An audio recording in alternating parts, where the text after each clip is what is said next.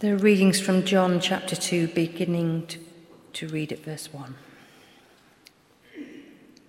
The next day, there was a wedding celebration in the village of Cana in Galilee.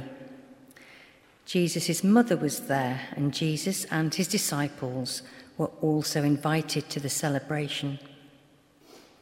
The wine supply ran out during the festivities, so Jesus' mother told him, They have no more wine. Dear woman, that's not our problem, Jesus replied. My time has not yet come. But his mother told the servants, Do whatever he tells you. Standing nearby were six stone water jars used for Jewish ceremonial washing. Each could hold 20 to 30 gallons. Jesus told the servants, Fill the jars with water. When the jars had been filled, he said, Now dip some out and take it to the master of ceremonies. So the servants followed his instructions. When the master of ceremonies tasted the water that was now wine, not knowing where it had come from, though of course the servants knew, he called the bridegroom over. A host always serves the best wine first, he said. Then, when everyone has had a lot to drink, he brings out the less expensive wine, but you have kept the best until now. This miraculous sign at Cana in Galilee was the first time Jesus revealed his glory, and his disciples believed in him. After the wedding, he went to Capernaum for a few days with his mother, his brothers, and his disciples. This is the word of the Lord. Thanks, Christine. Should we pray? Lord, we pray for ourselves and for one another that as we um, encounter you, as we read these stories, whether they're new or they're really familiar, that what is written here, these things that are written, would, would enable us to trust you, to put our faith in you, to believe in your name and have life through you. So renew our faith and renew our lives through your word and in the power of your spirit, we pray. Amen. Amen. Well, I've. Um, I think the, the title for this sermon was something pretty generic, like, I don't know, take a guess, water into wine or something. Yeah, pretty good, isn't it? So I've slightly changed it to, to talk about um, about faith. That's the focus I wanted to do to give tonight. Um, faith that can open heaven or kind of witness heaven. I love that little line. The servants knew. Ha! It's good to be a servant or a follower of Jesus, isn't it? They knew where this wine had come from but faith that can open heaven. More on that anon. I'm not just grabbing the phrase because it's one of those cool phrases in the last decade. It's just here in Scripture. That's where the idea comes from. That's the verse before chapter 2 begins. So we do need to join this up to what we've just left, which was Nathaniel very excited uh, at his encounter with Jesus. And Jesus saying, Easy, tiger. That's not actually in the Greek. And, um, and talking to him about what he's going to see as he follows Jesus. So, here's this wonderful scene. It is a favorite, um, Under Pressure, because Chris preached on this a few weeks ago, and that was a great sermon and a different sermon, so check it out on the website as well. Um, brilliant. And, um, but I love this. Um, I love this scene and I love this scripture. It really is a favorite. Um, we're, we're looking at the first of his miraculous signs. It's early on in Jesus' ministry. It's astonishing. It's dramatic. And um, and I want to join it, first of all, as I say, to what has just immediately happened. So, Nathaniel was, um, if you want to read back at your leisure or with some cocoa at home, Nathaniel is the last in a, in a few of the disciples to pick up with Jesus after his baptism. And um, was super impressed that Jesus had said, This is a true Israelite, and said, I saw you under the fig tree. And Jesus somehow had this knowledge of him. I don't know that it was binoculars, I think it was a word of knowledge. And uh, so Nathaniel was just like, oh, What, me? What? This is crazy. You are the Messiah. I'm sorry I said that rude thing about, you know, people from up north, or whatever it is he said about Jesus. Um, and so Jesus just, um, we, we leave that scene, the previous scene to this Cana wedding, um, with Jesus saying to him, Do you believe just because I told you I'd seen you under the fig tree? You will see greater things than this. And he says, I tell you the truth, you will see, you will all see heaven open and the angels of God going up and down on the Son of Man, the one who is the stairway between heaven and earth you, you're going to see these extraordinary things, you know. Hold on tight, buckle up, really. You're about to witness the kingdom of God coming on the earth. Never mind a place. You know, it's reminiscent, isn't it, of, um, of, of of the encounter between Jacob or his dream of heaven um, touching earth, and he marks the place with a stone, and there's a place and a story. But Jesus says, you know, now we're going to be walking this out together. You're going to see what you've never seen. You're going to witness heaven opened, this place of contact between heaven and earth, this traffic of, of angels of the purpose of God being released, because that's what we see when we see angels hanging about and the, the kind of the revelation of God's glory and beauty. I love that phrase, an open heaven. Isn't it beautiful? So reminiscent of Daniel 7 and the, the Jacob encounter, as I say. Places where God is encountered and things are changed. The purpose of God, the resources of heaven, the grace of God being revealed in the earth.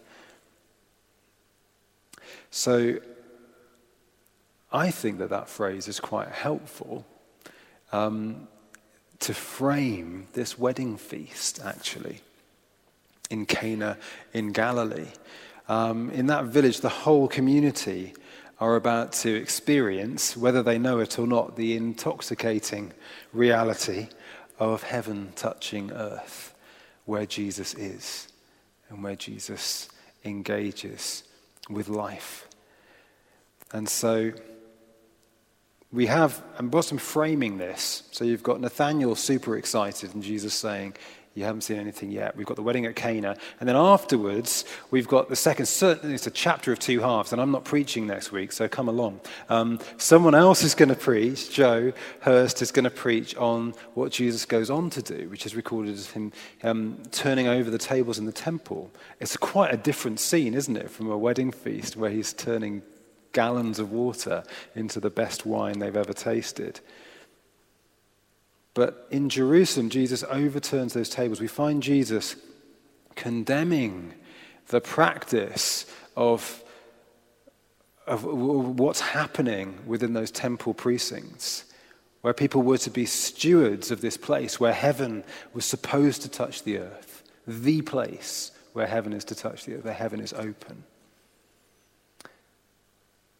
But the temple and this economy and the actions there and the religion and the architecture in some of his conversations with, with his disciples later in his ministry are being judged as not fulfilling God's purpose of touching the earth and inhabiting among his people, dwelling amongst his people. So we have this uh, a promise of open heaven and, and a judgment on the place which was supposed to mark that, the very presence of God there amongst his people. So back to Cana. So, who knew what Jesus on the guest list would bring to the wedding?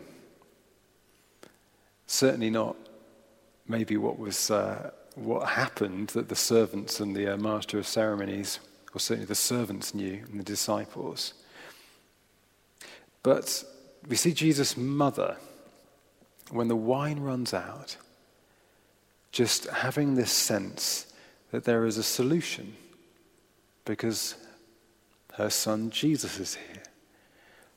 And that's the first thing that I want to talk about. The sermon is in four words, and um, the first two words are faith asks. So we're talking about the faith that can connect, engages with this open heaven, with the reality of Jesus among us then and now.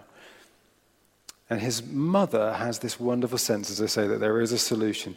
And she models for us, that's what I wanted to point to tonight, a certain familiarity and presumption as to what is available in these circumstances because he is Jesus.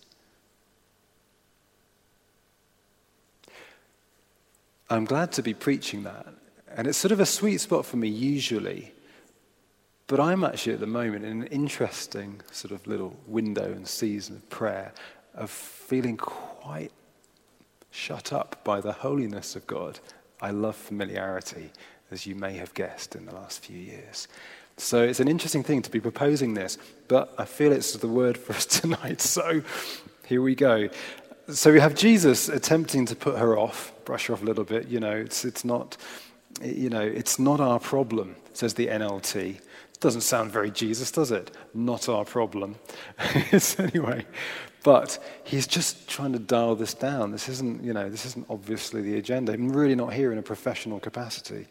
Um, but this is the lesson, perhaps the first lesson for us to take from this scripture into life, into this year. I wonder how it's going. It's February now, which is a bit frightening, isn't it?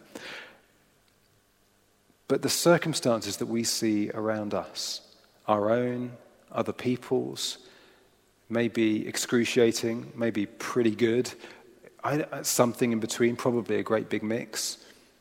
But somehow there is a picture here in Jesus' mother's presumption and familiarity that whatever the problem or whatever's going on, you may as well try and draw Jesus' influence into this.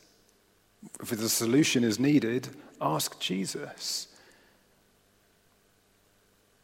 Whatever we might be looking to see happening, it may not be that we're out of wine. In fact, that's probably not what the problem is here, is it? It's about where we might want to see the influence of God, the grace, the generosity, the rescue, the purpose of God being found, discovered, seen, displayed around us. I mean, you start to pursue that, you're going to feel need, the need of Him coming.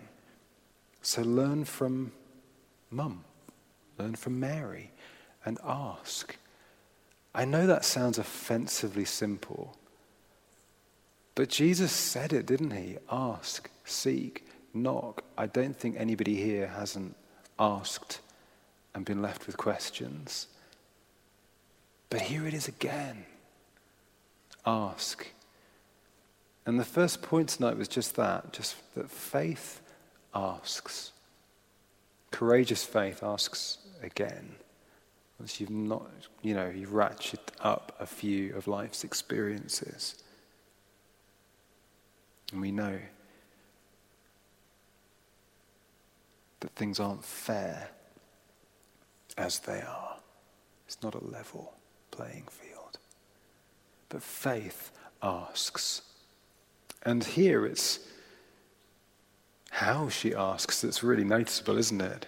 There's no groveling she asks like she's family. Because she is, I know. I know that there's sort of something slightly incomparable here, but you're just going to have to go with me. But Mary's asking is asking with expectation, isn't it? And Jesus talked about persistence, about the woman who kept going to that awful judge about the friend who went and banged on the windows well after dark, asking for cheese or whatever it was, a pint of milk. Know, Jesus paints these pictures of really antisocial, kind of over familiar, not giving up, expectant, I'll wear you down. Isn't this interesting? Is it legal? But Jesus taught us to do this and more, actually. So maybe tonight it's just about reminding you that, yeah, we're there again. Keep asking. Don't stop. Don't give up. He set us up anyway. We, we all prayed it. Your kingdom come, your will be done on earth as it is in heaven. That's a very open heaven prayer. A very, let's draw what is God's purpose and God's reign into the earth. Let it find its expression, His will expressed in my workplace, in this relationship that is falling apart, in this situation where we feel we are humanly utterly powerless because it's too big or it's too close or it's too painful. But your will be done in this, Jesus. That's not our problem, said Jesus. but she made it his problem. And if it's happening for you, it's his problem. Is that okay? Mary pursues it on behalf of this unnamed couple, this unnamed family, this wedding party in Cana. She wasn't taking no for an answer, apparently. In fact, she completely ignores him. It's not very respectful, is it? Um, Again, we've got to ask is any of this legal? You know. Um, but she gets the servant's attention and just says to them, Do whatever he tells you. Isn't it cool? I really love this faith. And mums can be really embarrassing, can't they? Isn't it good? but I love her pride and her confidence in Jesus. Isn't it a curious place to start? His ministry, the first of these signs. The whole scenario is wonderful. There's much to be said about it, but I'm speedy. So, in fact, I'd better hurry up. I've just cut the Tony Campolo story. It's a really long one. It's almost as long as the sermon. Okay, so um, you have to look it up. It's anyway. No, I digress. Um, so she um, is not taking no for an answer. Do whatever he tells you. And this leads us straight to the other half of the sermon, the other two words, four word sermon. Um, and what does Jesus do? And this is another really important lesson. We'll see it, you'll spot it as we go through John. And then he'll really make a deal out of it when we get to about John 13, 14. Um, Jesus, it seems, doesn't doesn't say, um, doesn't just seem, he doesn't say, leave it with me. He says, and he looks for something to work with. He looks for stone water jars. He's looking for the raw material, and it's literally material. It's these, um, these, and the symbolism is beautiful. These purification jars. Listen to Chris's sermon for that bit. And um, but these jars, massive jars to fill with water. And the other crucial thing that he looks for Wait for John 6, it's the same. It's bread and people, people, willing people. He says to the servants, fill them with water. And, and that's what he does. He told them to fill these very big jars, fill the jars with water. And what did they do? Not rhetorical. Never mind. They fill it with water, right? They fill them up with water. They, they do what he says. And so the second half of the sermon is about faith. There's faith that asks, and there's faith that obeys. Just does what he asked. Does it make sense to fill these stone jars with water? It doesn't make any sense, does it? I mean, with the beauty of hindsight and a whole lot of amazing theology, that makes so much sense. You know what I mean? We're going to take the purification jars, going to fill them up with water, transform it into wine. We get it. We know. We know. But we've got to get there and be the servants. Did it make sense? It made no sense whatsoever. Possibly it was slightly offensive. That's not what they're for. This is a wine problem. Oh, goodness me. So, but that's a huge lesson for us as well. There's the not giving up, the insisting, the expectation, the doing it again. That's very relevant for us, I think. It's great when you read a one hit miracle. And, and then there's this second lesson about faith obeying. Did they wait? No, they did what he asked. It was a simple instruction. They brought the water. But even the simplest instructions we could question or ignore or overthink. But they came under what they heard him say, as it were. That's what obedience is. I mean, the, the etymology is ob audire, it's to come under what you hear, it's to do what you're told. It's that, that's what it is. They just do it. It's simple. They brought the jars. His second instruction is to draw the water out not logical, and take it to the wedding planner, who grabs the groom on discovering that they have between. Now, my maths needs to be checked by you, but I reckoned we got up to 700 supermarket bottles, not the big ones, you know, sort of a, a dignified 700 milliliter, um, uh, but uh, not a big magnum. Um, but about 700 bottles of wine. Maybe I've got an extra zero in there. I don't know. We'll do some maths at home. Do that as well at your leisure over cocoa. So let me just do this about, hang on a second. The, um, it says 75 to 113 litres per stone water jar, um, or 20 to 30 gallons, and there were six of them. So it's a lot, isn't it? If you start thinking in litres, some metric, obviously. Um, and yeah, so Chris is just working on that. Hang on. So, um, but the, yeah, the wedding planner is there and saying, why, why have you just cracked open the finest wine we've ever tasted in this part of the world? I mean, to be honest, it's a bit vague, isn't it? I mean, between this and this. How big were the jars? But maybe people just can't remember. And is, there, is that any surprise? If there are about 700 jars, bottles of wine, exactly. No one actually remembers what happened. Um, but, but, but for this, and this is what John notes, and this is important, that Jesus, in responding to this presumption on the part of Mary, and finding a solution that was so generous, so lavish in the context of this wedding celebration, we're told that he revealed his glory through this, the first of his signs. And the disciples he tracked this, they put their faith in him. They put, they believed in him. So his glory is revealed here by this answering a call for help, ludicrous generosity, supernatural provision. Was it a worthy cause? You know, you get your Church of England mission focused metrics out and ask what was actually produced here, apart from, you know, a significant extension of this wedding, which went down probably, you know, as the wedding of the decade in Cana. But what, were the, what was produced for the kingdom of God in this? But this is what was produced.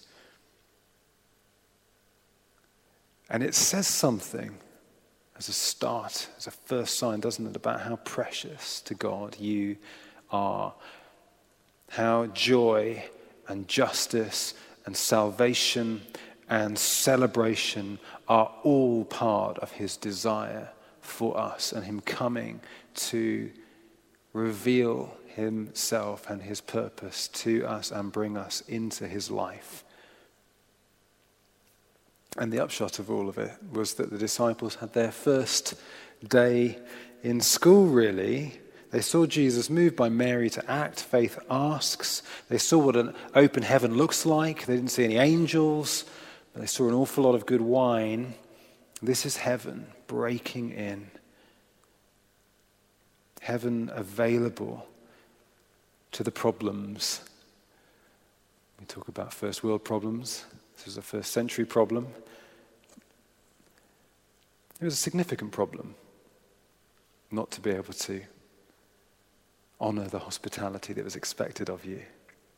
So he helped out a couple, no end. But how generous, how wonderful.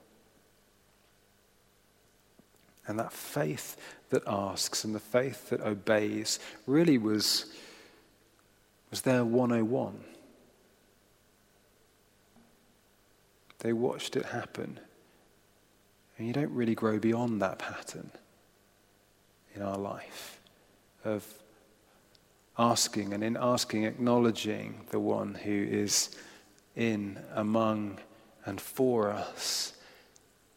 Faith that asks, and a faith that will obey and will step out and do what makes no sense at times. That was what they were going to keep learning.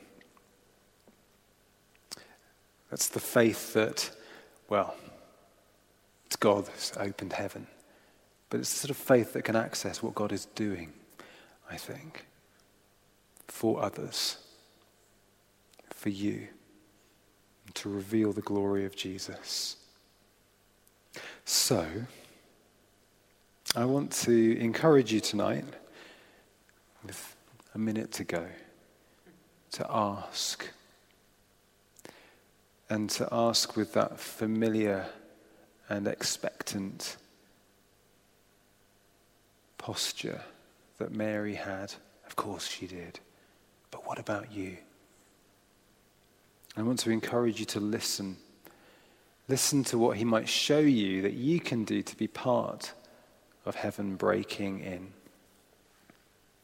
You, so you can give him something to work with. Step out, take the risk, make that moment where he can he can partner with you. He's always setting us up in that way. It's a little bit scary, but it's usually about 20 seconds of courage.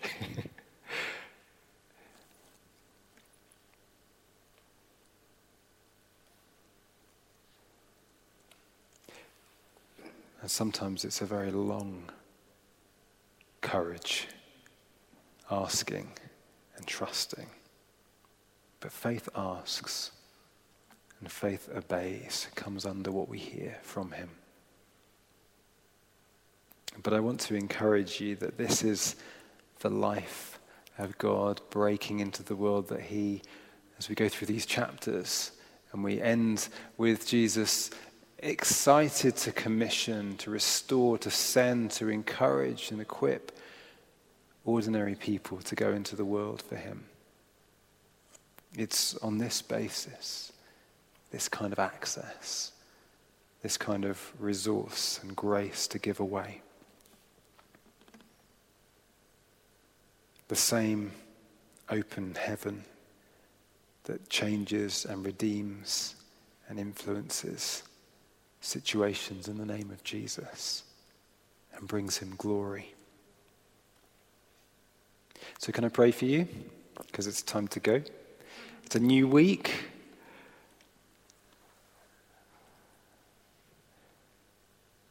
Lord.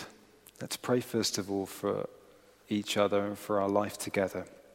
Because the, the longer sermon would have gone on to a question about does the church look like this Jesus? Is this the experience of Jesus that people would get? This is wildly generous and very cool. And I just pray, God, we haven't raised that as a question, but that you would be at work among us convincing us and so filling us with your generous love that people find you in this community. And that as a family we can go far and wide and, and grow others to know you and love you and find you for themselves. But that you would be found in this beautiful generous, open heaven grace that we see in Cana. And we pray too for one another, for ourselves, for the solutions that we need, for things that it might seem that we do we dare bother you with this and trust you with this? Do we have permission to ask for that or to ask again? Would you just woo us and convince us to ask and to act? And would you help us to receive your love, beginning, middle, and end of all that? We want to live with you, walk with you, partner you, see your glory, and give your love away. So we look to you tonight and we pray your blessing for each of us going into this new week. In Jesus' name, amen.